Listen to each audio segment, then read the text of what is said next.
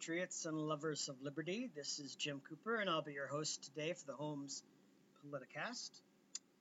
We have several stories to talk about today. We're going to get right into them in just a moment. Uh, today was a little difficult.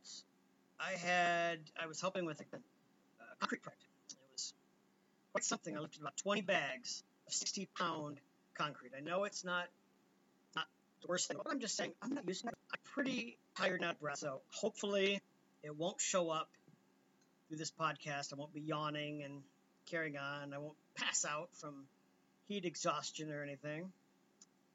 Um, we uh, I wanted to answer one question that I've gotten. And just a reminder, if you guys have any questions you want answered, you can write us on our website, or you can find us on Facebook or on Twitter for the Homes Politicast, H O M E S, Politicast. If you have any questions you want answered, something you don't understand, or something that you know, is confusing to you, or you want addressed, or whatever, just let us know.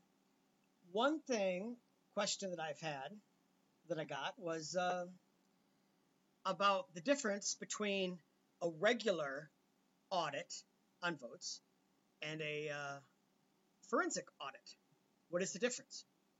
Well, I did a little research and I found out that a regular audit is to verify whether or not um, the vote was legal. For instance, that there was no um, unregistered voters or illegal voters. Um, you know, so they'll look at the name and like, Jim Cooper voted. Yes, he's a registered voter in this area. That is how they would do an audit to see if if I'm actually a registered voter or if I was just someone who wandered in off the street and decided to vote in this in this district. A forensic audit checks for fraud. So a forensic audit would go further than just is Jim Cooper a registered voter, but do the do the handwriting match? Do you know, maybe Jim Cooper died in April and he's voting in November. Um, you know, that kind of thing. They'll do a further investigation to make sure there was no fraud, not just to make sure that the voters were registered in that district, but if there was any fraud that went into it. So, um, so it's a much deeper investigation than just the simple do the do the names match the registered voter? Yes, they do. Okay, that's a that's a that's a valid ballot. That's a valid vote.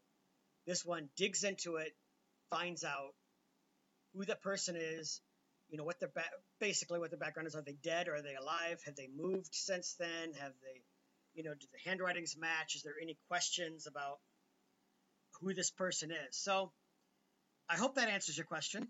Uh, there's a reason why um, this question was asked, and I'll get into that in just a minute.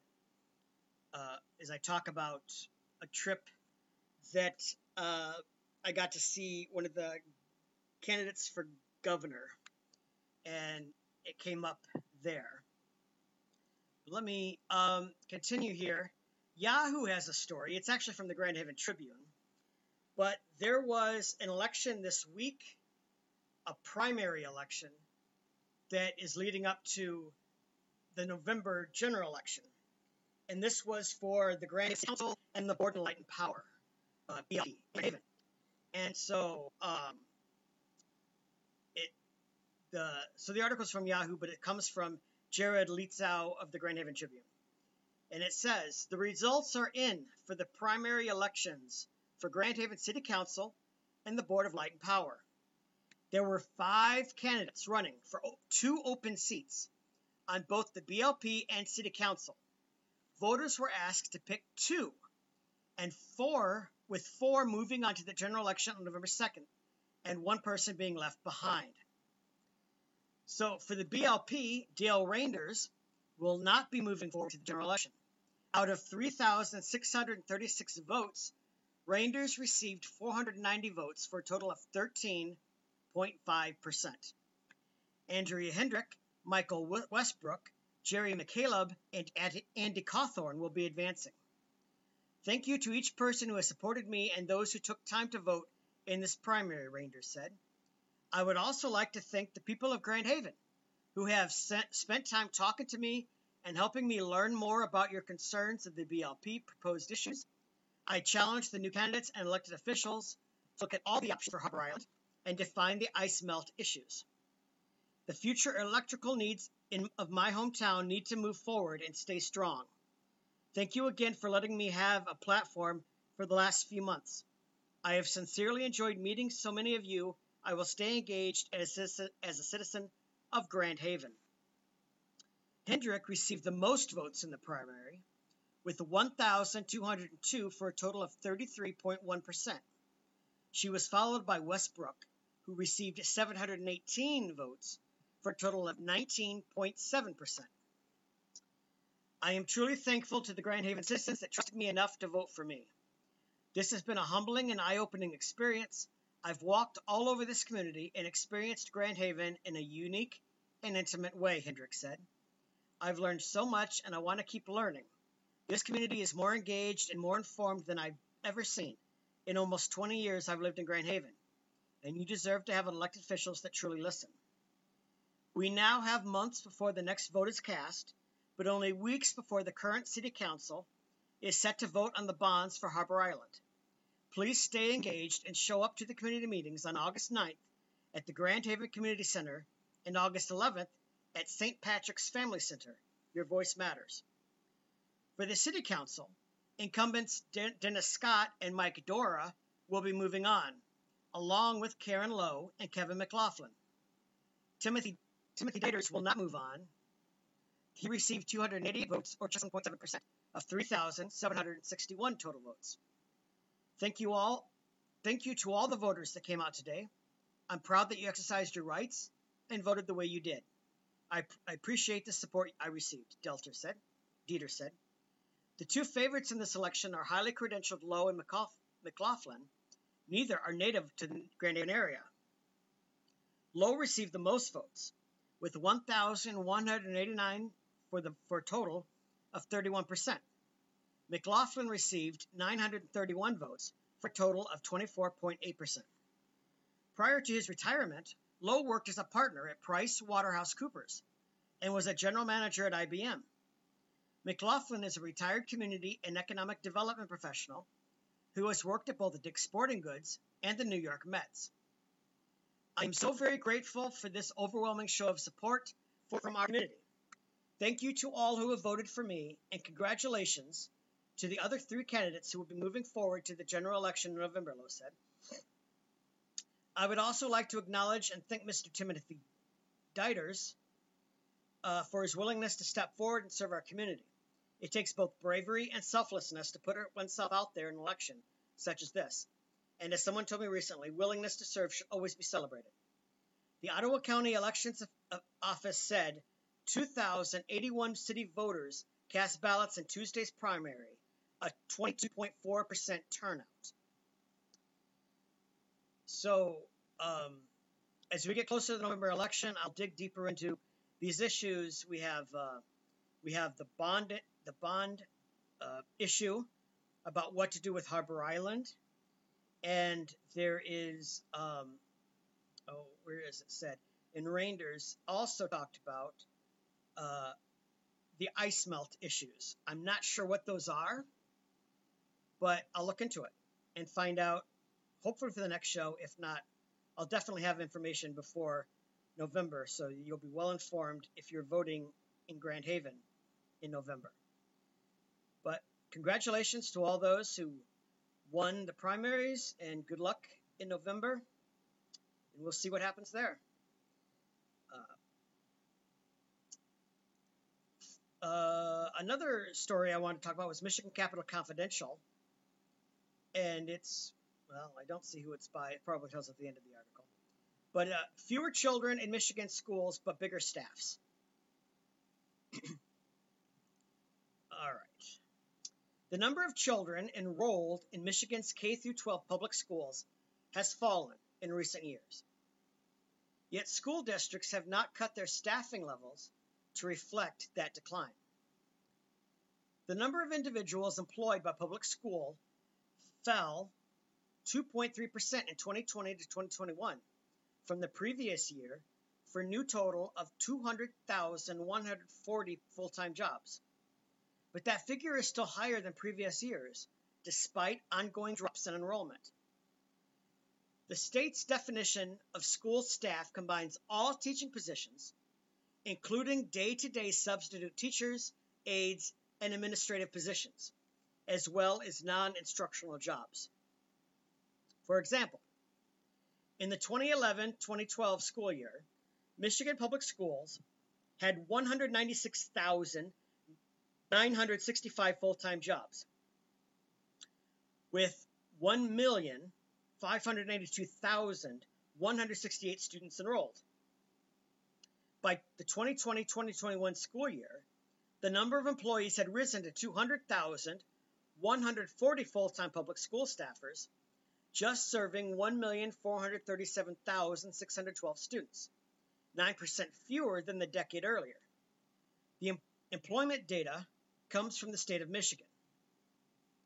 Oh, and that is the end of that article. But the next one is not about that, but it also looks interesting. I hadn't planned on reading this, but that other one was so short. Public health officials oppose placing limits on their power. This is from Jamie Hope, and it's actually from a July 30th article, but we'll go ahead and read it.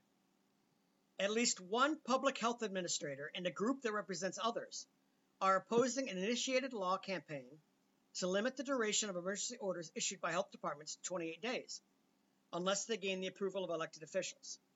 By the way, let me just say we touched on this last week, but this is another article about it. The measure would apply to both local health departments and the Michigan Department of Health and Human Services. Ingham County Chief Health Officer Linda Vail says the change would radically shift decision making authority from public health experts to Lansing politicians and political appointees, resulting in needless illness, suffering, and death, according to the Gongwer News Service. Nick Hess, the executive director of the Michigan Association of Local Public Health, said his group opposes the measure.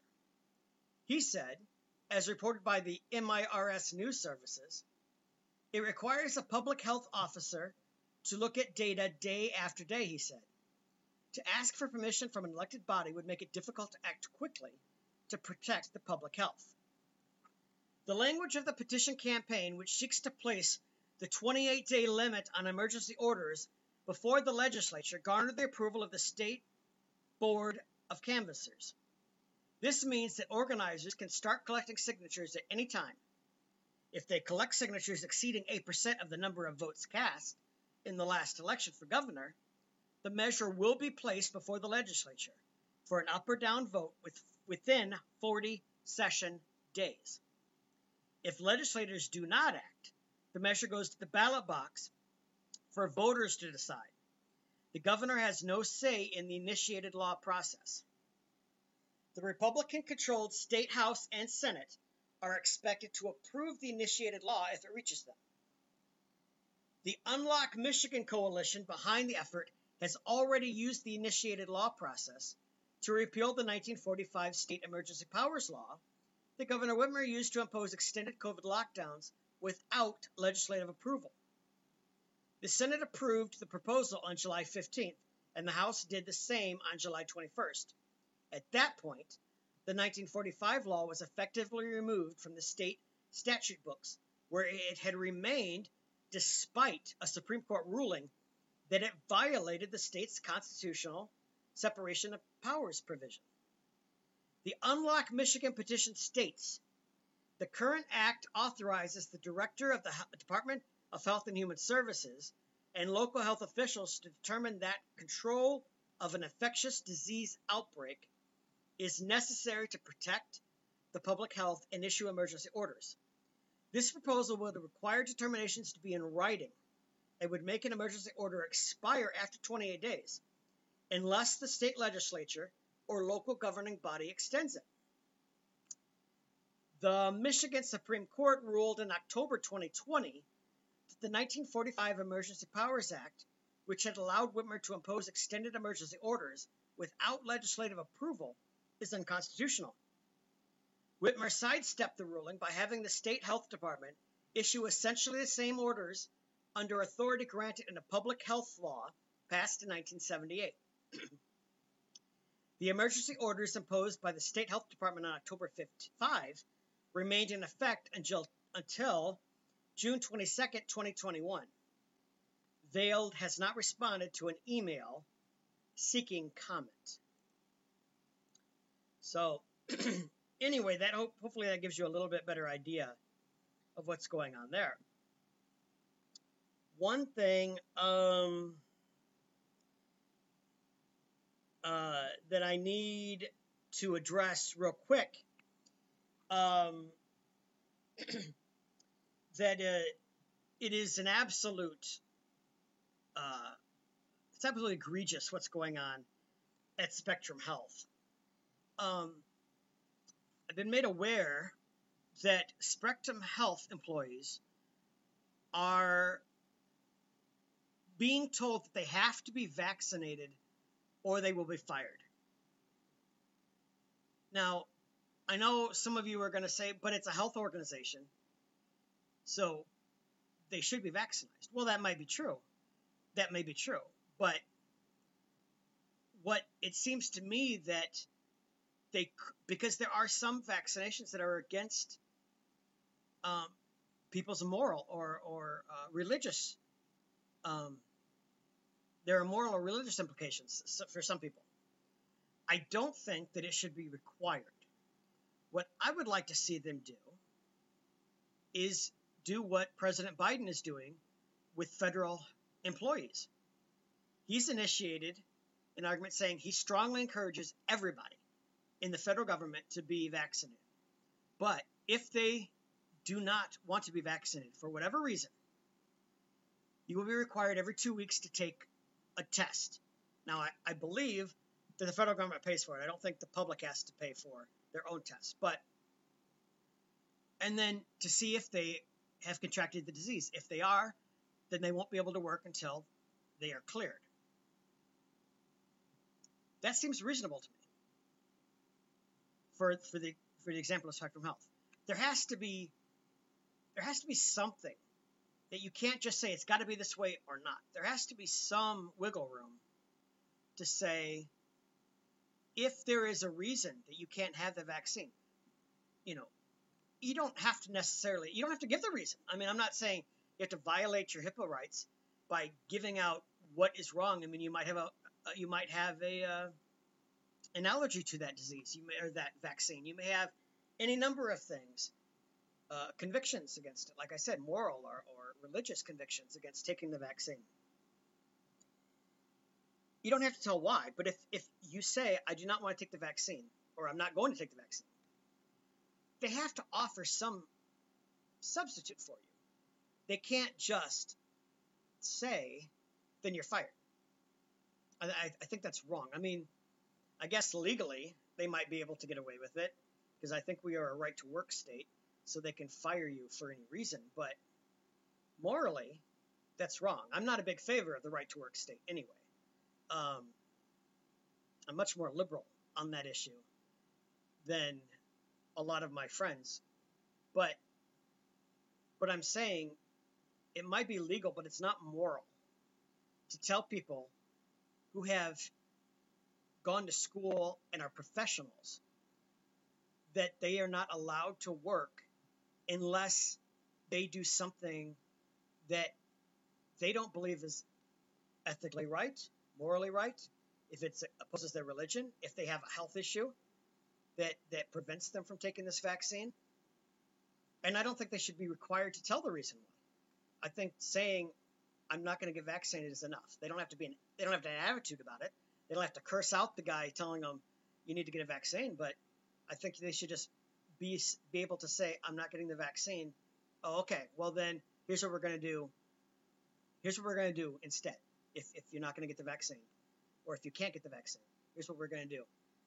Um, I think that's uh, reasonable because they are working around uh, uh people who have sometimes are uh, immunocompromised. I don't know exactly how I can't remember exactly how that word's pronounced, but but you know you're working around sick people.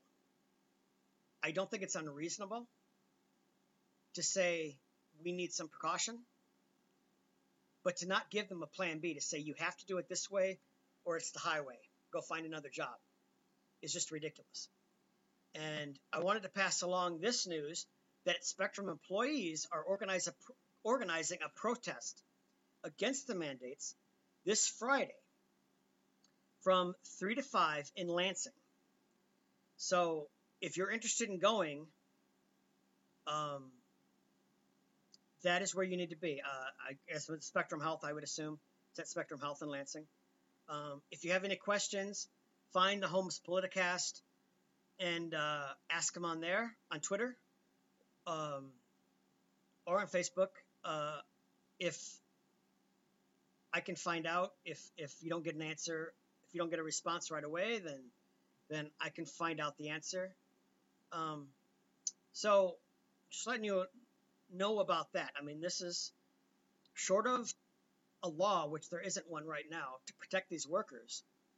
Um, this is your best option: is to protest, make your voice heard, and uh, this is not something that the mainstream media is covering. So don't think that you're gonna you're gonna um, hear about this on the news and and everything. If you're if you want to protect workers' rights and you want to support the employees, then you need to get your voice heard. You need to get out there. It should be peaceful, but you need to make your voice heard. They need to see that this is not appropriate in the United States of America. Workers are valuable, labor is valuable, and people who work at Spectrum Health have devoted years of sacrifice to be able to work there. I mean, you can't just walk in off the street and say, I'd like to get a job here. These people are professionals who have dedicated years of their life and lots of money to learn their craft, and they're good at what they do. If they're not good at what you do, what they do, then then then then there's no problem. I mean, fire them because they're not they're not valuable employees. But if if if they're good at what they do, and you want to keep them, then you need to have some options for them, or you're going to lose a lot of good workers, and you're going to end up with subpar uh, employees there and people are going to die. And that's going to be on management's hands. If people die because you get a person who's a plumber getting a job working at Spectrum Health because you can't get any anybody else to work there because you fired them all because they wouldn't get because they didn't want the vaccine. You know, so you get a vaccinated plumber or uh, you know or something working in there. I mean, how how good is that? How, what's that going to do? Anyway, don't mean to rant, but I just find that absolutely stupid and idiotic that they would require, not that they would require people to be healthy, but that they would offer no other options for an employee who might be opposed to being vaccinated or for health reasons cannot be vaccinated. So, anyway, I just wanted to bring that to your attention um, think here. I know there was one other topic I wanted to talk about, but I want to make sure that I did not miss um, anything before I jump into. Oh, oh, oh! One thing I did want to mention is about Governor Cuomo of New of New York is in quite some hot water. I guess the uh, maybe he kept talking about how he wanted the Attorney General to investigate these charges because they were unsubstantiated. There were allegations that he was uh, uh, that he assaulted women, made sexually explicit comments, that he was made the women uncomfortable, created a hostile work environment, and he said he wanted the attorney general to look into the into the allegations. And we on this show, I mentioned at the time that I brought it to your attention that was a topic that was being talked about, but I said, hey, look, these are just allegations, and I don't want to just run with allegations because anyone can make an allegation about anything, anytime, anywhere. Um, so we have to see before we before we comment. And now the Attorney General has released it and said yes, there are 11 credible sources. They interviewed hundreds of people, and there were 11 credible sources of harassment, of, uh, of sexual harassment, of intimidation, of creating a hostile workplace, and things like this. And there are a number of people, including the President of the United States. In fact, the entire structure of the Democratic Party. The President of the United States, the Vice President of the United States have both said he needs to resign. Nancy Pelosi has said he needs to resign. Chuck Schumer and um, Kirsten Gillibrand, both the senior, both senators from New York have said he needs to resign. You've got members of the legislature saying he needs to resign. So there's a lot of pressure right now on that. And I feel confident telling you about it because this is now not just an alleged, just some allegation that maybe a, a worker made that didn't like him. The attorney general said, We found credible evidence of this. Now, I'm not going to really get into it because it's a different state. And I know the people of New York will be able to make that decision. I mean, I'm not going to get on here and tell you that I think he's a pervert and that he should be forced out of office if he doesn't resign. I mean, I'm not going to say that because it's not really my place. Uh, I'm not going to laugh about this man who got an Emmy Award for uh, for his handling of the pandemic and got a book deal um, about how well he handled the pandemic when all these people in the nursing homes were dying. Um, you know, I'm not going to get into all that. I'm not. I'm not going to tell you that he's just a sick, perverted man who is like a mafioso who runs that office like a mafioso, intimidating people if they talk out against him. No, I'm not going to say any of that because the people of New York are able to make that decision for themselves. But if I were going to say that, I would have a lot of things to say about Governor Cuomo. But I'm not. I'm a good person, and I'm not going to weigh in on New York politics. But I will talk about Michigan politics, and I and the other host of our show on Friday was able to go see Garrett Soldano in Muskegon. Uh, he is a candidate, a Republican candidate for governor. He's uh, right now the black horse. He's raised more money than any other candidates, but he is not supported by the Republican Party. The Republican Party has, at this point, thrown their support behind James Craig, the former sheriff of Detroit or the current sheriff of Detroit. I don't know. That's who they really want uh, right now. Now there may be other candidates who jump in later that if if if Sheriff Craig isn't doing as well, that they may try to bring in a heavy hitter like John James or uh, the the head of the Republican Party, Ronna McDowell or Daniel, something like that. I don't know. She's Mitt Romney's niece or something. Um, and there has been talk about Betsy DeVos, the former um, education secretary. Um, none of which, in my opinion, would be good. Um, uh, Betsy DeVos is is, uh, is a nightmare to me. Um, the other two, I'd have to see, and if they got the nomination, I might vote for them. I'm not saying I absolutely wouldn't, but Betsy DeVos, I, I would probably have to sit out the election because Betty, Betsy DeVos is, to me, uh, un, undignified, unelectable for a lot of reasons that we'll go into if she actually runs. I'm just not going to run her down before she even announces. But but Garrett Soldano, he is very personable, and we're not. I'm not going to endorse anybody, at least not right now. Maybe later on there might be an endorsement coming, but right now it's too early. But um, I was really impressed, though. I will tell you that. I was really impressed with Garrett Soldano. Uh, he was very personable. We were at Dockers in Muskegon, and it's a, a fish. It's a, a little restaurant um, right on the dock, hence the name Dockers. And there were, I, I didn't do a head count, but there were a lot of people there. I mean, I'm not talking like thousands, but but there was a good number. It was a good turnout. And let me just say the people at Docks were amazing. I'll just I'll just say that the waiters and waitresses they put up with it and they were very polite, very kind, very on the job. So I'd really recommend that place. But Mr. Soldano or Dr. Soldano, he's a chiropractor.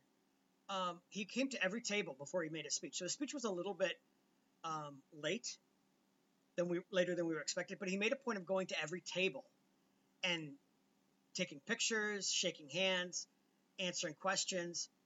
He was very, very personable, very likable. His wife was there as well. She also was a very nice lady, very respectful, very polite. and he was dressed semi casual, which I thought was really cool. Like he, he wore a suit, a suit jacket, but he didn't have a tie, but he wore blue jeans. You know, so, but, but he looked respectful. And it reminded me a lot of, honestly, a lot when I was a kid in Montana, because that's how a lot of Montanans, Montanians, and people in the West dress. They wear a suit jacket, but, you know, a lot of times just wear their blue jeans around. They just, you know, they don't, they don't wear slacks or, you know, things like that. Um, but you know, he answered questions and he was very personable, and he gave a speech, and um, eh, it was very informal. It didn't like it was. He didn't have a presentation. There wasn't a podium where he was reading a speech that he had um, written. it was uh, similar, I would say, to Donald Trump's speech in the sense that he just spoke extemporaneously. That's a term we use in speech class. I remember it's where you speak. You might have notes, but you but you speak off the cuff. It's a, it's a fancy word for saying off the cuff. Many politicians have a very rehearsed written speech that they don't deviate from. He just spoke off the cuff, and you know, for about 15 minutes, maybe. I don't I don't know. I wasn't I wasn't counting the amount of time because I was really impressed. And then, even though he'd already gone table to table, he answered questions from the audience. He took questions, and I, I get the feeling he would have been there all night if he could have, but we were there about one and a half, two hours. I can't remember exactly what time it started, but but they'd only requested the room from Dockers until five o'clock. So at five o'clock, they were respectful, but they, you know, they made clear that they needed to open up the whole dining area because five o'clock had come. And so that was the only reason we stopped. And he went out to take pictures at his, uh, I wouldn't say it's a van, but it was a, a truck. And he took more photos and he answered questions out there in the parking lot. And, and he had done this. I had seen his itinerary. He had done this at several other places that day this wasn't like his only event. He decided to come come to Muskegon and do an event. He was in Holland earlier in that day, several other places. So I will say that I was very, very impressed by his charisma, his personality, his eagerness to answer questions. I'm usually a pretty good I'm, I'm usually pretty good at being able to read people. It's sometimes what I like to call my superhero power. I can read people really well. I can I can kind of tell when people are lying to me. I can tell when they're not telling the absolute truth, and I can tell if they're being sincere. You know, and there's a lot of politicians that I listen to that aren't sincere, and I know it. And sometimes that's what you you have to take it what you get. I mean, sometimes you get a candidate that's unsincere, but you believe in what they believe in. You have to vote for them anyway, even though I don't really like them very much. Um, Dr. Soldano seemed legitimate. He seemed, he doesn't seem like he's got a different personality among his friends or with his family than he did with us. Like he wasn't putting on a show. And he seemed to understand the issues. It wasn't just, I, I was worried that because he really wants to open Michigan up. I was really concerned that he'd be a one trick pony. That would be his only issue. That if you asked him about, you know, pipeline um, in the Upper Peninsula, if you asked him about the Flint water crisis, if you asked him about, you know, jobs, if you asked him about anything else, the roads, he'd be like, uh, well, I haven't really looked into that too much. I'm not really sure where I stand. Um, I was afraid, but he seemed really open on the issues. And if he didn't have an answer, which I mean, sometimes you just don't. There's just some issues that the people bring up that you don't. He's willing to say, I'm not sure, but I'll get back to you. I'll find out about that. Which, I mean, which I don't mind every once in a while. I mean, if you get a candidate who just stands up there the whole time, like, oh, I don't know about that. Um, I'm not really sure about that one. Uh, I don't re- I haven't really studied that one out. Hmm, yeah, I've not really thought about that.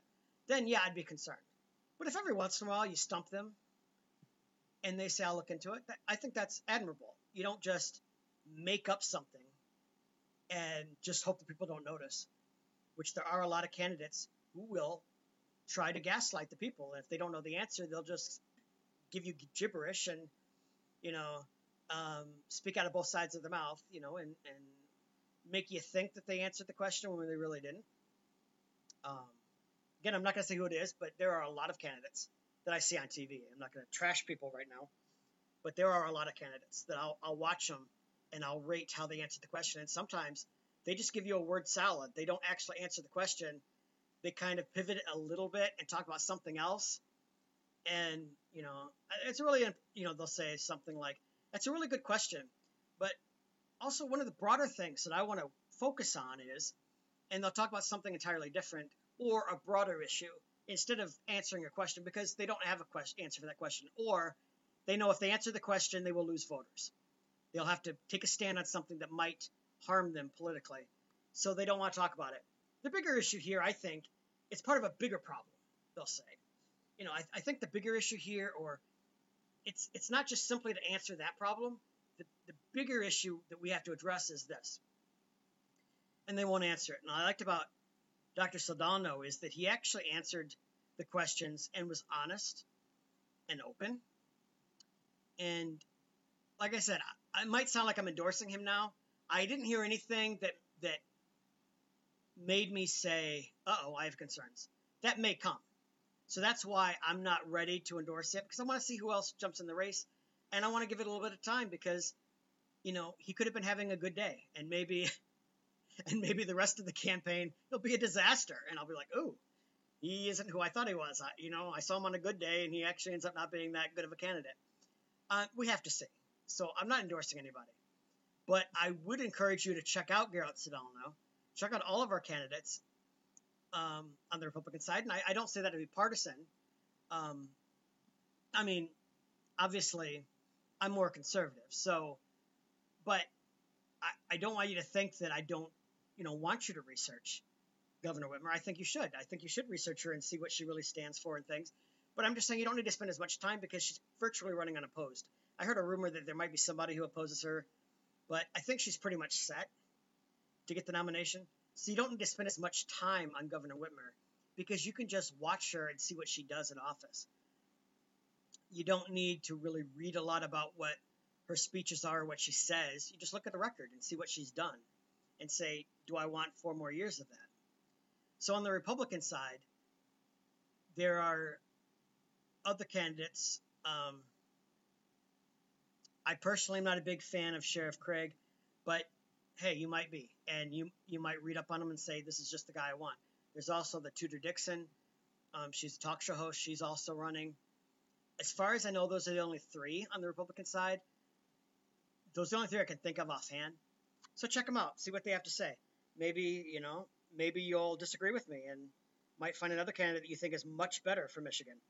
And that's that's perfectly right. I'm not here to tell you who you have to vote for, who you should vote for. I'm just telling you my opinion. I didn't see anything. I haven't seen anything yet that makes me cautious. Um, and I am willing to go see the other candidates. I mean, as as you know, several weeks ago, I went and saw Governor Whitmer when she was in Grand Haven. And you know, I'm not I'm not totally shutting my ears and saying you know, I've already made up my mind. I'm willing to listen to all the candidates and hear what they have to say, and and so you know, if I hear about Sheriff Craig or Tudor Dixon being in our area, um, I'm will I'm more than happy to go see them and tell you my opinion of their of their uh, of their uh, their their event. You know, I'm not going to drive all the way to Detroit probably or the Upper Peninsula to see them speak. I'm hoping they'll come to West Michigan and I can see them. But you know, because we do the show on a, sh- a, shoestring budget. I mean, it's not like we have unlimited money where we can travel all over the country and and everything. So if they're in this area, I'm I'm more than happy to go see them and give you my opinion of them as well. You know, I might be blown away by Sheriff Craig. You know, right now I just I'm not a big fan, but hey, I might go to one of those events and be like, I'm on the Craig train, whatever. Uh, but you know, anyway, I'm just giving you my opinion. I thought Garrett Soldano held himself very well. He's a very good candidate, and uh, I'd love to cover another one of his events because it was it was a lot of fun. Um, so, anyway, that's our show for this week. Um, remember about the protest in Lansing from three to five at Spectrum Health, and uh, hope everyone has a great week. And we'll see you here real soon. Bye, everyone.